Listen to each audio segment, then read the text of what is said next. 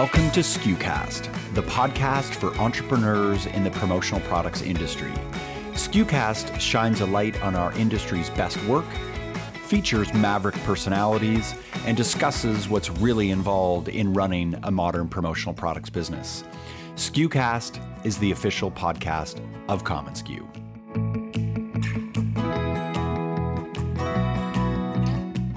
Today, we're sitting down with Ted Church, the CEO at Anthem Branding, who serves high profile customers such as Google, Lululemon, and MTV. What's it like to work with the customers that everyone wants to work with? Here's Ted from our SKUCon in Vegas in January. And we never say no. I mean, we have so many times, we're talking about getting out of your comfort zone. I can't tell you how many times I've been off, gotten out of a meeting or gotten off a phone call and been like, how the hell are we going to pull that off? We'll figure it out. And that's when the growth happens because then we have to get really creative. We have to go out and source something. And there's been endless times I've you know, run around China, run around uh, different parts of Asia to try to find these sources and all over the US as well um, to be able to execute on the types of ideas we want. And many of our clients, you know, they're, these, they're big, well known brands. Everybody wants to work with them. So we need to set ourselves apart to be able to walk in the door and not just offer them the same thing that everybody else is offering them. Ted will be leading a workshop at our business boot camp, SKU Camp, October 1st through the 3rd in Palm Springs, California. Ted's workshop is how to build authentic brand experiences for lasting connections. You can find out more at skucamp.com. For today's episode, Ted joins us from his beautiful headquarters in Boulder, Colorado, and you're tuning into a conversation between Ted and Mark Graham at just the point where we begin to hear about the rise of Ted's company, Anthem Branding. We're now at uh, the end of college, and you're the star salesperson for this other distributor. Um, that other distributor was not Anthem Branding. So tell me how you went from working as a salesperson to then starting your own business um, for for Anthem. Sure. Uh, so I as I said, I ran, I helped run that business for about 13 years. Um, and, you know, we, I was the majority at the, ultimately at the end of, of the day, I was, I was the majority of the, of the sales revenue for that, for that group. And, um, and there was just a bunch of, there was a bunch of things I wanted to implement from a business standpoint, um, separate from selling um, from a best practices, processes, systems that that my partner just wasn't interested in at the time. We we just you know like partnerships are difficult. They can be difficult. They can be great. Um, and I'm in a great partnership now, but we um, we sort of grew apart, and uh, you know we kind of joke that partnerships are are like a marriage. Um, you're intimately involved emotionally and financially and sort of all of those things. And so we, we ultimately we just wanted different things out of the business, and um, and I really wanted to take the business in a, in a different direction. And there was a lot of things that I wanted to achieve and implement in building a culture and running a business a certain way um, that that my old partner wasn't interested in, in doing. And as I mentioned, we just had different approaches to the to the business. So you know, we decided to part ways, and I started Anthem Branding, and that was uh, a little over 10 years ago.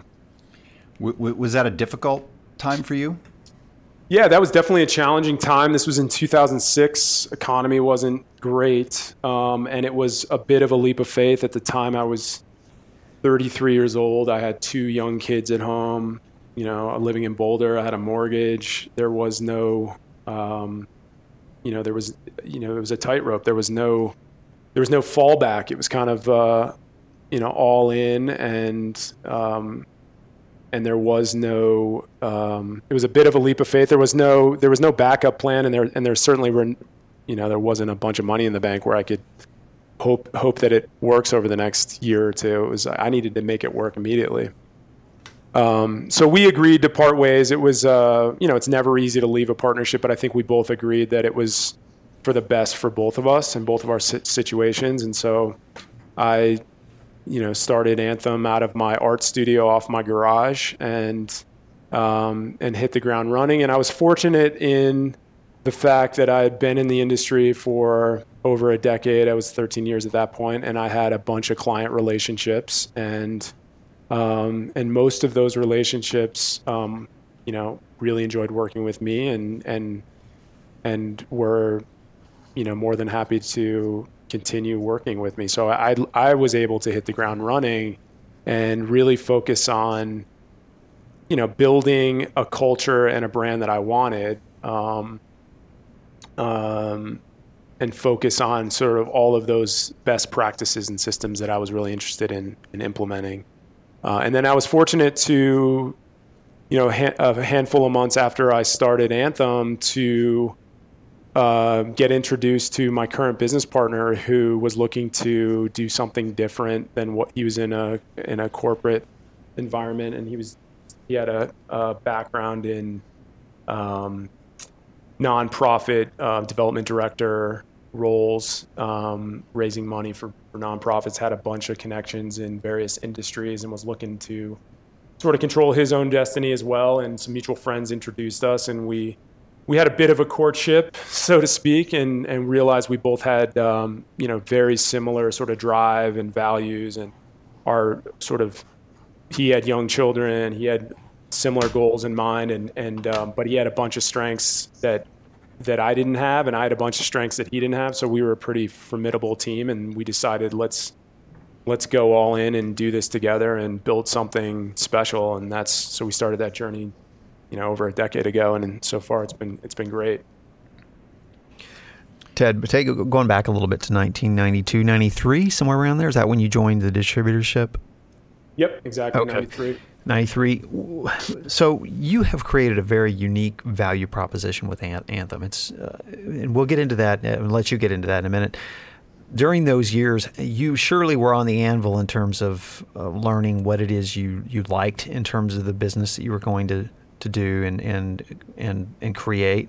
What was it about those early years that you learned that I'm going to someday build a creative branding agency? I mean, was that always a part of the dream, or somewhere along the way did you go, okay, I'm waking up to something brand new that really excites me here? Yeah, you know, it wasn't something that um, I had a master plan that, um, like, you know, that I had, that I was really working towards. It was it it, it certainly evolved. Um, like I said at the beginning of working with that that distributor, it was all about just you know, enjoying the people I was working with and solving a need for the client and making beer money during college and just, you know, having a good time. Um, but what evolved out of that is when when I started doing work for MTV and Clear Channel and Vail and some of these bigger companies, and you start looking at the options that are available in the industry, um, and you know, it's the same sort of product that anybody can get their hands on. And when when you've got clients that are saying to you you know hey this you just gave me this deck of ideas and i'm not really interested in any of them they're kind of boring. I've seen it. I went to a trade show and everybody had the same giveaway with just a different logo slapped on it. You know let's you really can't walk into burton or mtv with the same thing. You've got to right. you've got to come with you know better energy better passion and some good ideas. And so i started looking at you know i've always been a fan of of fashion and music and and action sports and following different trends in those industries and paying attention to the details. So i started offering things that i was seeing in in retail and figuring out a way to go get it made and sometimes it was within the industry and sometimes it was outside of the industry but it was a lot of um, sort of thinking outside the box and hustling and tr- sort of presenting different ideas and and and presenting myself as you know hey I, i'm your target demographic and i started going after clientele that i related to mm. um, and could speak to sort of as a as someone that was living that brand's uh, ethos so to speak and and that sort of resonating with those those particular companies and that's kind of how it it sort of evolved. And then when I was in that that particular distributorship, there was things that we just weren't able to do or find, um, and there was an approach that I wanted to take um, from a creative perspective that we just weren't able to execute. And then there was an internal culture um, that I just wanted to evolve. Um, and some of that goes back to what you guys were talking about with being a natural salesperson and, and the industry being sort of full of, full of salespeople. And one of the things that, that when we started Anthem, that we were very, um, aware of and what we the culture we wanted to change was that salesperson mentality of every man for himself or every woman for herself uh, mentality of I don't care about what you're working on. These are my clients. I need to get this done for my clients. It was all about me, me, me, and we wanted to make it more about the team and a team effort, mm. um, and less about um, the traditional like commission splits and like commission sales because that doesn't breed a healthy team environment. Um, and that's why you know people are jumping ship to go with their client list to other companies. And we didn't. We wanted to make it more about the team and and create more of an agency experience. Hmm. It sounds like clients were pulling you in that direction as well, not, but there was also this convergence. Like you were this um, salesperson, but with a very creative bent and an artistic bent. You even mentioned art studio. Are you an artist?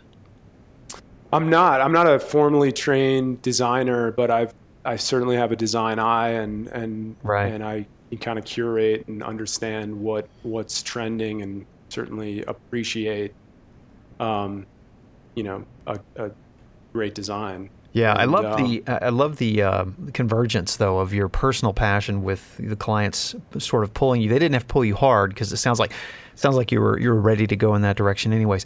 Uh, one of the things that I was really encouraged by when, in your SKUCon um, session was when you said, I can't tell you how many times I've gotten out of a meeting and said, How the hell are we going to pull that off? Um, do you recall the first uh, experiences that were like that where you thought, We've got to find what? And, and it was so custom. And you've done some amazing campaigns. Um, we're taxing your memory here, but do you do you recall those early days where you? I mean, because it sounds like that's common practice now. Yeah, you know, we're it's certainly my personality type to um, you know, I love the big idea. I love brainstorming. I love a challenge. Uh, and we as a team certainly like that as well. Um, you know, I think for me, there's just, there is no, no is just, you know, the, the first step to kind of get into yes. And, and ultimately, you know, there is a strategic approach to all this. Not everything that somebody wants is, can you execute? But there, we never take anything at face value and we, we try to make it a, an iterative and sort of a back and forth and a collaborative experience. And you know, we certainly have clients that are prescriptive with this is what we need and mm-hmm. go find it. Um, but we like to get involved early on the on the projects to really be able to help inform sort of the best solution. But um, yeah, I mean, there's certainly times where you get out of a meeting and they ask for something crazy, and you say, "All right, well, we'll." Yeah, we can figure something out, and then we kind of leave and say, "All right, how are we going to do that?" Um, a good example that just comes to mind from back in the day, like just early days, is MTV was launching um, their a new uh, MTVU for their university channel, and they really wanted to reach college kids. And we kind of went back and forth and brainstormed some ideas on how to launch the channel and make it really fun. And and so we came up collectively with this idea of let's do hundred thousand bags of ramen because every college student eats ramen. And the idea was, all right, well, how are we going to execute that? Because I guess we could go call some ramen shops and you know some ramen people that pack it, and can we get them made? And then we're like, well, wait a minute. Then we started digging into it. We're like, yeah, that'll be easy. We start digging into it. And we're like, okay, well, there's FDA issues.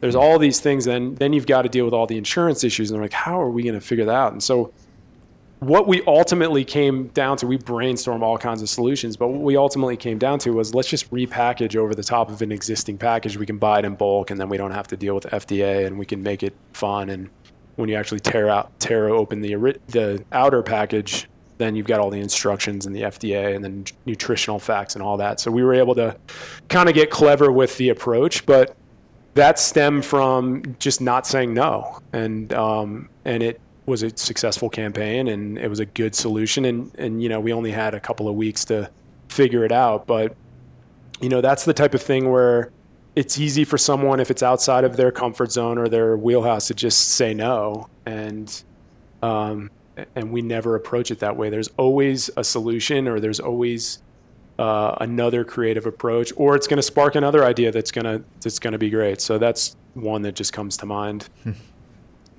Ted, um, tell me a little bit about your competition. Who do you feel is your biggest competitive threat?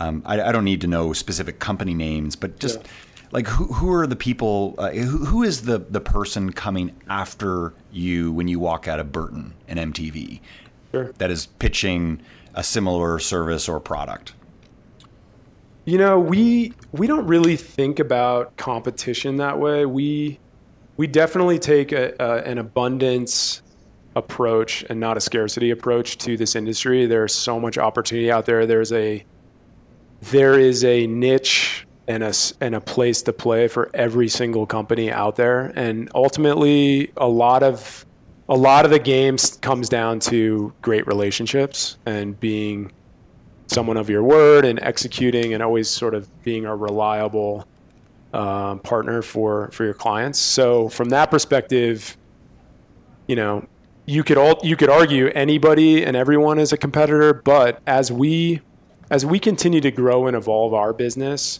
one of the things that we're really focused on is we are not the right fit for everyone and not every client's the right fit for us and what got us here is not going to get us to the next level and as we were growing our business um, you know you would take every opportunity and look at it pretty closely and try to try to figure out a solution for every opportunity that walked through the door or somebody that was referred to or somebody you went after and engage with. And as certainly as we've continued to evolve our business we recognize that you know that is not the most strategic approach that we should be taking. And and there are certain types of clients that are better fits for us than others. But i think when we think about competition we think more about it's really about us internally just being the, the best so figuring out strategically who the best clients are and how we can solve their needs. And um, you know there's always going to be a young sort of hustler out there who's um, following trends and won't take no for an answer and thinks outside the box. And and you know they may walk into a client at the perfect time and and get an opportunity with them. But you know for us we're thinking 10 steps ahead of the next person. If somebody's you know following our lead and looking at our website or or following our social media and trying to emulate what we're doing or trying to go onto our linkedin and link in with our connections it's like we're already five steps ahead. We're not going to worry about that person. And um, you know we're just focused on kind of what we do well. So that's kind of how we feel like we take competition out of it. Um, and and the, the biggest part for us is you you just can't fake good creative and we're not trying to play in that space of um, promotional products um, distributor where we're trying to out nickel and dime the next person.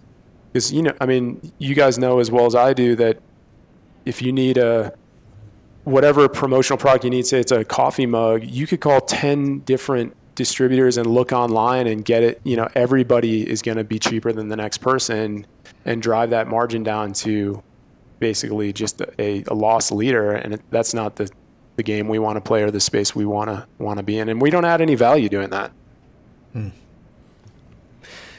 So, how do you, you with your team, Ted? Uh, this may be a little too micro, but how do you replicate that success? And really, you obviously have done that very well um, because you're, in a sense, you're transferring a large part of your personal DNA to other folks in the organization. And they're catching this and they're getting inspired, obviously, by your growth. How do you, how did you replicate that passion and develop a team?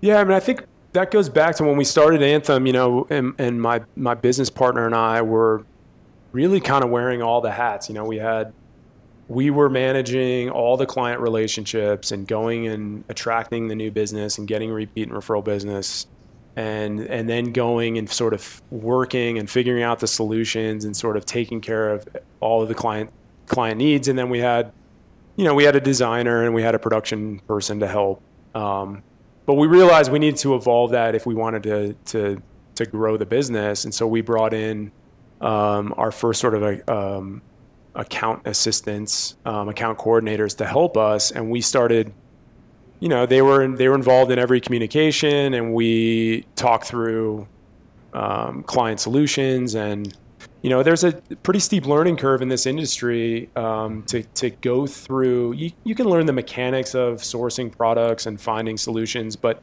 to go through every type of experience where you know from the acts of god to um, just the crazy sort of Murphy's law that happens um, to th- being able to see you know three four steps ahead and anticipate things.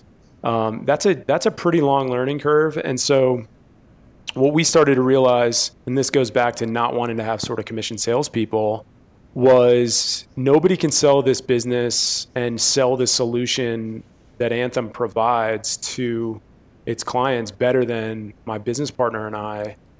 Um, and so what we needed then was help in sort of the execution of all of those things that we, all those solutions that we're providing for clients. So we started slowly building these account teams out to manage those client relationships and really take care of them and and got away from any sort of commission sales and went into the um, more of the team approach because it really does take a full team. You know, you've got your account mm-hmm. teams need to manage the the client's expectations and provide really good solutions. Our design team needs to execute on the design really well. We don't rely on distributors to do our design work. We do it all ourselves, and that allows us to be more creative and offer solutions that are different than what you can get when a distributor is only has access to you know their particular item. Mm-hmm. um, and then it takes our production team to, to execute and get it delivered ultimately. So so it does take a full team effort to get it done. Um, and so by building these teams out and then sort of building a really great sort of customer service centric culture and really working on sort of like the the values of of what we bring to the table every day as a team and you know sort of the purpose of our agency of what we're trying to achieve for our clients. Um, you know all of that sort of that doesn't happen overnight. That's a you know that happens every day and at every level and every interaction. And that's that's how we've sort of you know put our DNA on on this and how we try to lead um, the agency. Ted, do you think that with the model that you've created right now, that you're able to scale and grow the company without uh, hiring a proportionately um, equal number of staff members in order to help you get to that growth? Yeah, I mean that's a great question. We we've spent probably the last three to four years really focused on bringing in the right team to learn, um, you know, to, to be dialed in in all areas of the business from our design team to our account teams and production teams and partners and all of those things. Um, and focused on our process and our system to be able to scale to get to the next level to where we ultimately feel like we could really double the revenue of our business and not have to add many many more people just because of the system and the process that we've built um, so we've really paid a lot of attention to like I mentioned, all of those process and those systems to be able to take the business to the next level without having to reinvent the wheel, scramble, um, and sort of um, you know run around with your like a chicken with your with your head cut off, trying to figure it all out. It's been very methodical, where we really feel like we can grow this thing.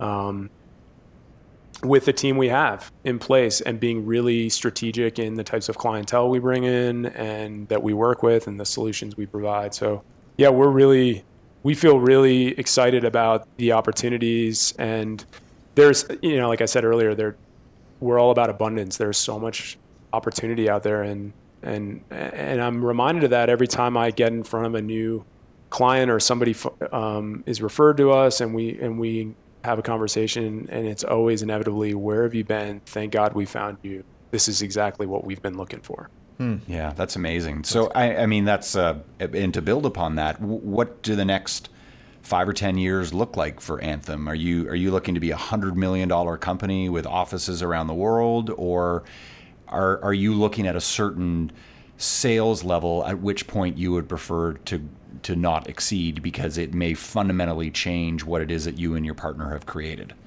Yeah, I mean, I, I think 100 million is a little extreme, although I think Grant Cardone would subscribe to that with his 10x philosophy. But, um, but you know, we want to continue to develop our agency culture, and we want to attract the best talent and really provide our team with a rewarding, sort of growth-oriented agency experience. I mean, that's really important to my my business partner Pete and I. um, we want to continue to create amazing results and and custom solutions for our clients, and you know ultimately be recognized as a leader in the industry. And we want to develop incredible global partnerships with our global partners that help us um, execute. You know, we promise the world, and we we rely on really great partners to deliver deliver on that.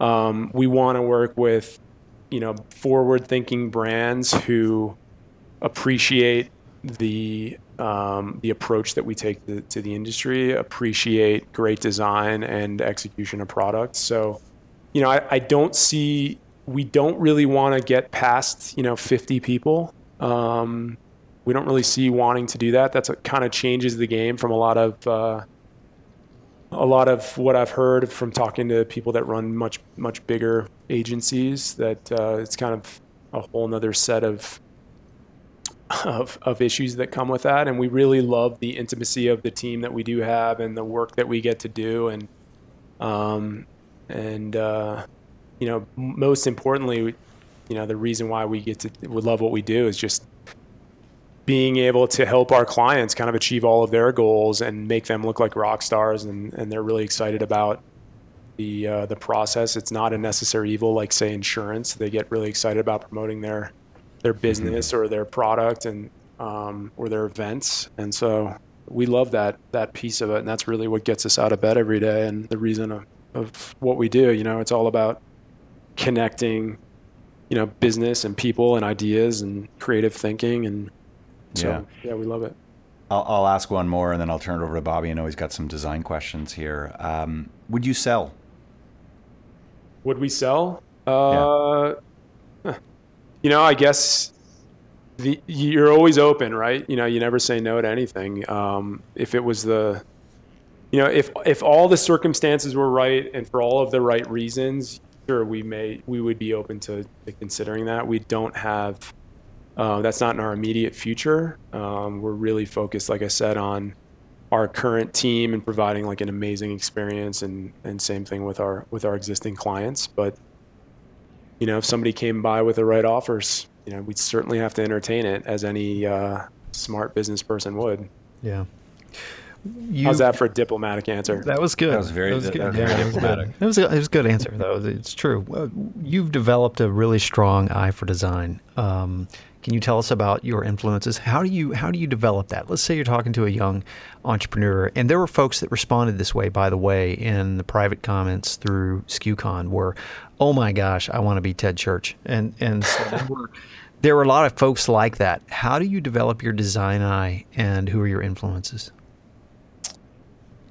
Um, you know, for me, I've just always paid attention to those design details. Um, it's just something that's always interested me. Um, and I'm inspired, you know, I get inspiration personally from, I'm certainly inspired by our team um, and different, the skills and especially our design team. And they, everybody brings such a unique aesthetic to, to, to the team. And, and, and we share sort of where all of those influences come from, and and um, so I enjoy looking at the at the different blogs and sites that they that they recommend. Um, you know, I get inspiration personally from um, various lifestyle brands that I just appreciate their design aesthetic. Um, you know, I look at sort of what the trends are happening in, say, like an Urban Outfitters, all the way to, you know, an ASOS or you know, like a Superdry or um, or even, you know, I, I love to travel. My wife and I are pretty passionate about traveling and, and traveling with our kids. And,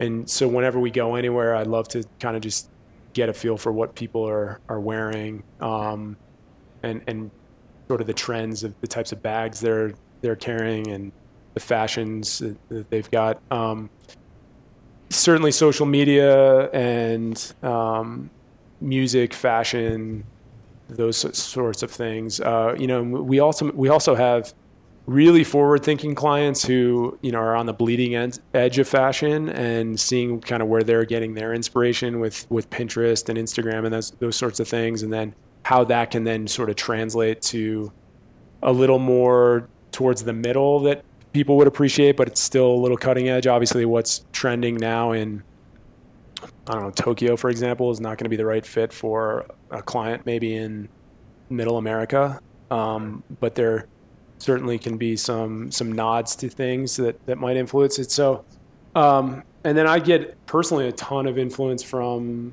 you know, I'm, I'm kind of always onboarding content from books to podcasts. Um, you know, I'm, I'm influenced by guys like Jay Abraham and Chase Jarvis and Lewis Howes and Tim Ferriss, sort of these thinkers that that kind of deconstruct really talented people and and I always pick up a little bit from them. So mm. for me, it's just always paying attention to. I don't. There's not one source I go to. It's really just sort of focusing on keeping my my eyes open to to what's out there. But I I'm constantly looking at little details and then coming back to the team and like, oh, we should add this to. Mm.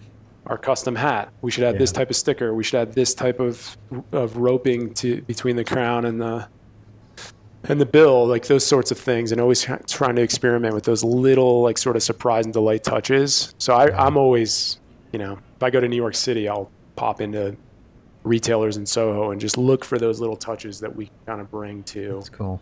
our product. That's cool. There was one. There was one statement. Your your influences. Um, there's a quote. Um, eventually everything connects people ideas objects. The quality of the connections is the key to the quality. Can you comment on that? Yeah I, let me tell you a story about how this came about. Um, and this is this is sort of how you know it's all one degree in, in some sort and kind of how my our world works here. So we we moved let's see we our first office in boulder we were there for about as anthem branding we were there for about two years, and then we moved. We needed to move to a bigger space, so we found we found a space that was um, very uh, kind of had a mid-century vibe to it, and so we we remodeled it. We were able to gut it, and we we kind of finished it in this in this very mid-century modern look. And you know, as I mentioned earlier, we were we had a lot of late nights the first couple of years of, of the business, and so there was a, there was one night where we had these um, the building looked really cool at night when it was lit up, and we had these really nice um, Nelson bubble lamps that were sus- suspended from the ceiling. So my partner's in uh, at his desk one night, and it was probably you know one in the morning, and um, and I had gone. He was the only one in the office, and we had a little beep at the door when when the door opened. So he's kind of in his back office. It's a really really cool open studio space. That he hears the the door beep and he, he kind of says hello hello who's out there. He doesn't see anyone. So he kind of comes out from behind his desk and he sees a woman kind of walking out in our parking lot. So he opens the door and goes hey excuse me can i help you? And she said hey i've been walking by your building for a couple of weeks and i just really admire the space and my family works for the eames family and i just am a huge fan of of uh, mid-century modern and i just wanted to kind of p- peek my head in and and just appreciate the space.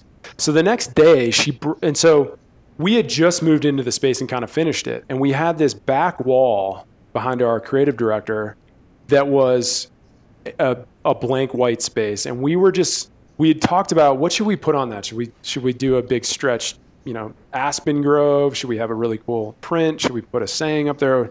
And we were like, we'll just wait for the inspiration to hit. So the next day, this woman comes back and she brings us a book and a, a, a called "100 Quotes" by Charles Eames.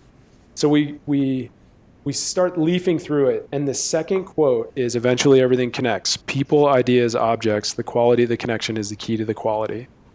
And we're like, "That's it. That is exactly what we do here."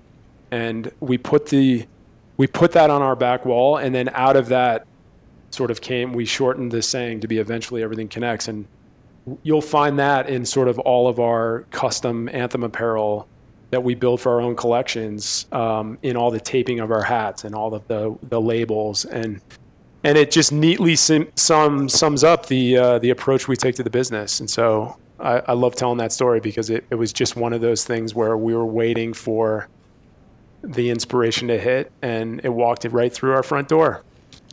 It's a great story. That is an awesome story, and I, am going to ask. I'll ask one more. Ted, I could we could go on all day here, but we want to respect your time. Um, so here, here's my last question for you. If if I was to go into your office uh, or into your office building and interview one of your employees, and I was to ask them, "Can you tell me what Ted is like as a leader?" Uh, honestly, tell me what he's like as a leader. You know, the answer will be kept confidential. You know, uh, Ted's not going to find out if it's good or bad. What do you think? How do you think they would describe you as a leader? Uh, that's a good question. I th- I would hope that they would um, describe me as being incredibly approachable, um, open to new ideas, uh, pretty energetic, supportive, um, definitely collaborative.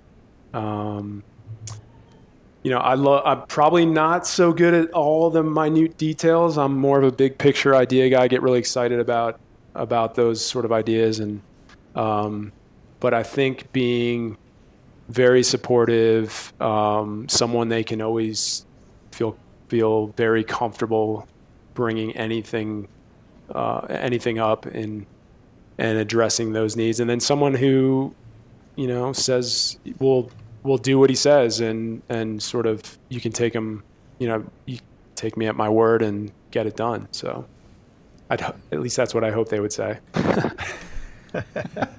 cool.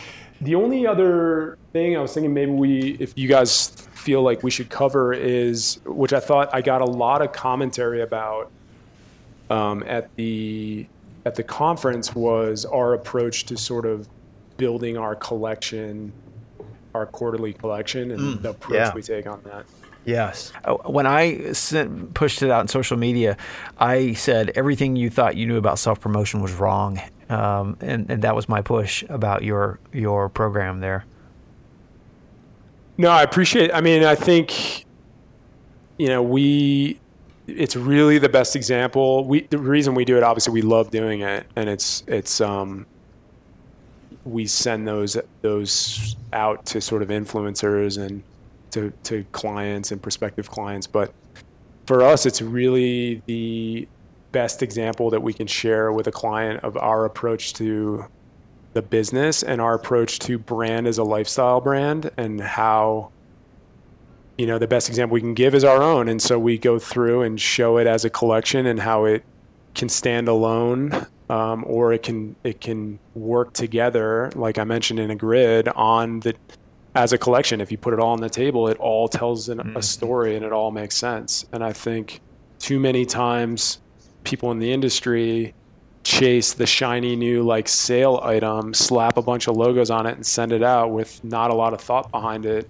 And, and know, certainly as a self promotion, it's we feel like it's the wrong approach. But from from a, a brand's perspective, and certainly from a client's perspective, it you know, I think it does a disservice if that if you slap your logo on a cheap plastic item that has no rhyme or reason behind it, no authenticity to the their end user, and doesn't engage in any way, mm-hmm. you're, I think you're taking steps backwards. So that's really why the approach that we take on building the collection and and it does showcase our custom work and you know we really feel like uh, the right brand can become a lifestyle brand and we show them how to do it. And yeah. um, you can't do that by just slapping uh, a presentation together through sage or esp and just seeing what sticks and letting the client sort of pick and choose. You've got to really curate the the experience and you got to understand what the client's trying to do to achieve that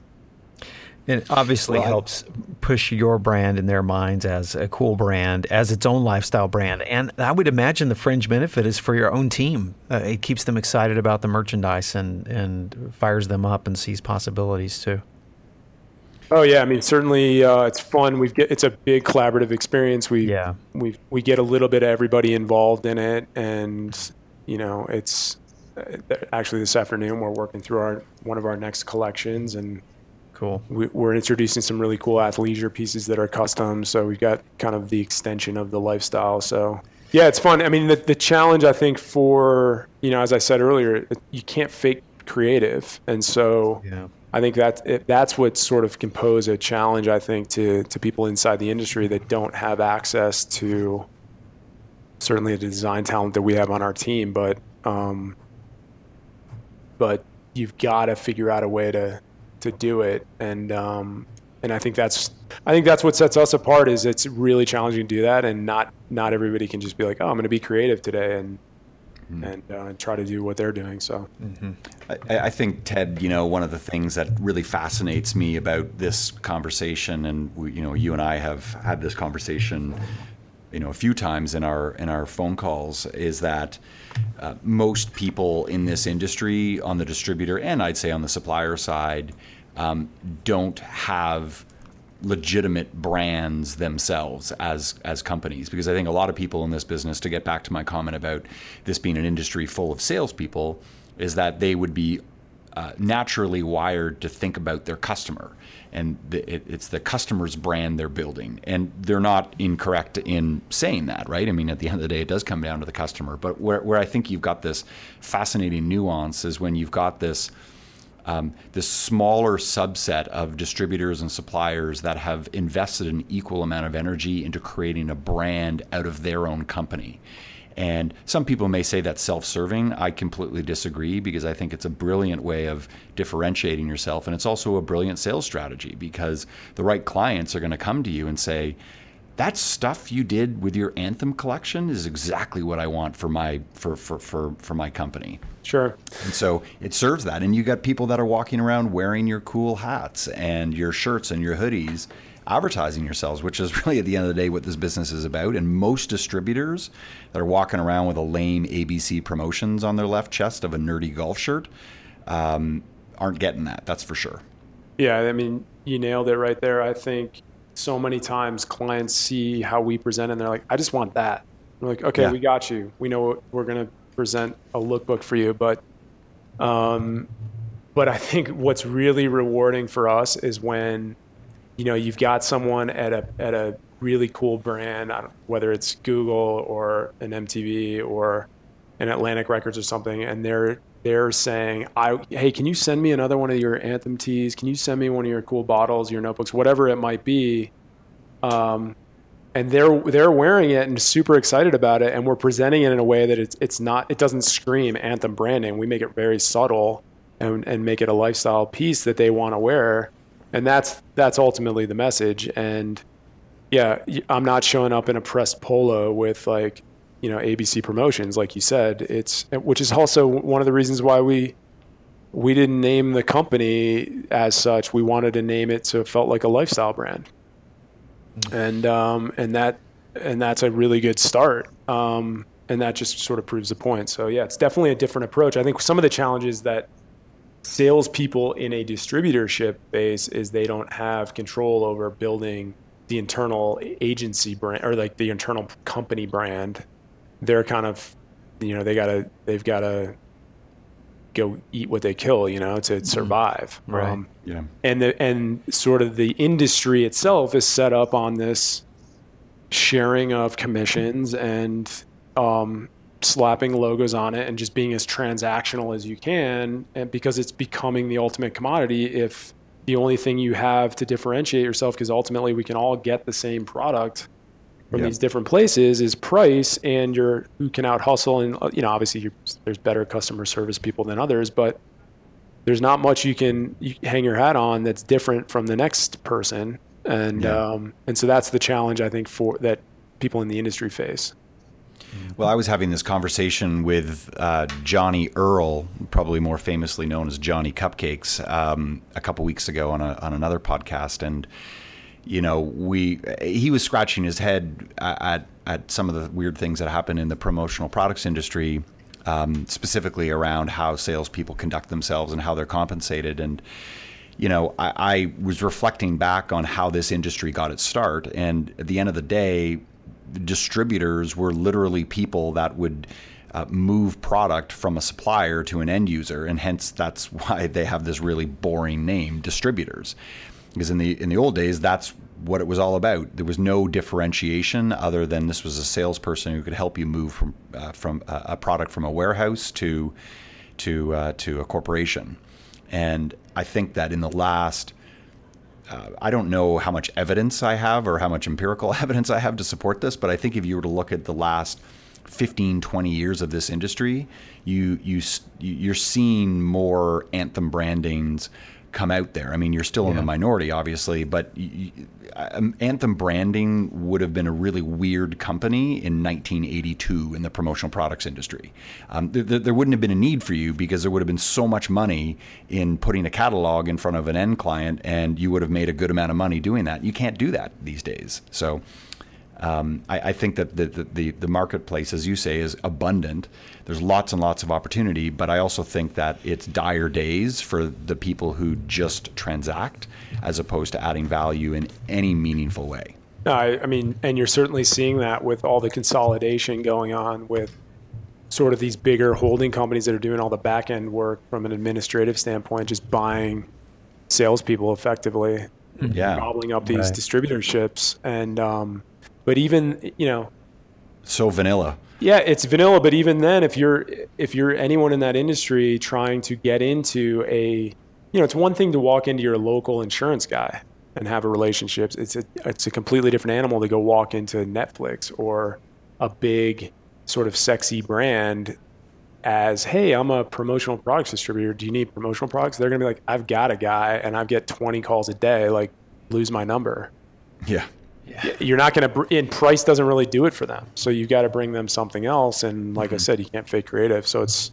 it's but that's not the right fit for everyone. There's certainly people that that are hustlers that can do well in the industry um, selling promotional products and partnering with good suppliers. Um, so i mean there's that's why there still is a a niche and a place for everyone um, yep. So it's not all doom and gloom for sure. Yeah. Just finding yep. where you fit and then finding sort of, you know, getting after it with your area of specialty. You know, yeah. oh, like I 100%. said, I, I, don't know anything about golf. I haven't sold a golf polo in 12 years. Hmm. well, exactly. And there is a guy out there that's selling, you know, the same amount of business you guys do at Anthem in polo shirts. Killing it. Exactly. yeah, exactly. And, you know, good for him or her, right? So, no, it's um, fun. I always awesome. enjoy, you know, I'm a huge fan of this industry. It's been great to me. You know, this is a this is a really fun, awesome industry to be part of.